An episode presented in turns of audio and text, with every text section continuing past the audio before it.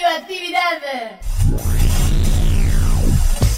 Esto es El hombre de la vaca. El hombre de la vaca. El hombre de la vaca, Un programa para la salud. que propone Muchos días y buenas gracias. Con la voz de un colifato ilustre. Hugo López. Mu.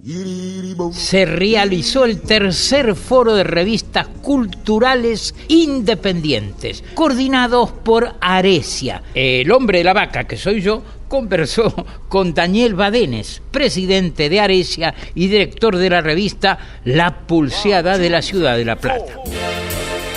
Daniel, contanos qué es Arecia. Arecia es una asociación que reúne a más de 300 revistas autogestionadas, revistas culturales independientes de distintos puntos del país. Es una asociación federal. Editores que se juntaron a, a compartir sus problemáticas y a trabajar juntos para solucionarlas y para avanzar como sector. Estamos planteando otro modelo de periodismo que nosotros decimos que es el futuro. Eh, nosotros lo que vemos hoy es que los grandes actores del mercado ganan su lugar en el mercado no haciendo buen periodismo, sino acorralando y enjaulando a los que decimos cosas de verdad. Los grandes medios comerciales hoy no viven de lo que dicen, sino de lo que callan. Y por el contrario, las revistas autogestionadas, como las que integran Arecia, eh, son publicaciones que expresan la diversidad cultural de sus comunidades.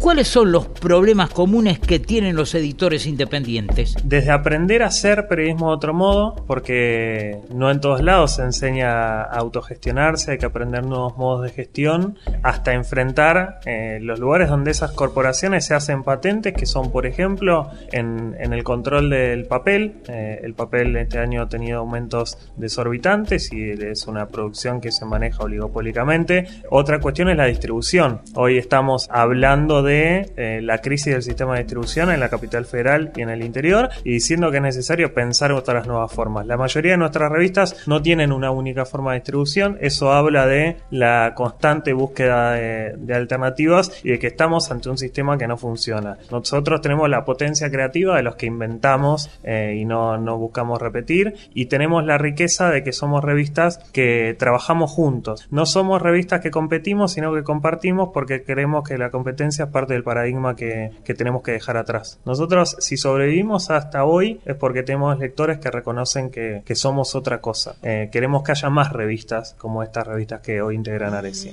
Gracias Daniel, gracias Arecia y gracias a los lectores. ¿Qué sería de nosotros sin los lectores? Hasta la próxima, no me dejen solo. Esto fue El hombre de la vaca. Por la aplicación de la ley de salud mental. Una producción de Cooperativa La Vaca. www.lavaca.org. ¡Mu!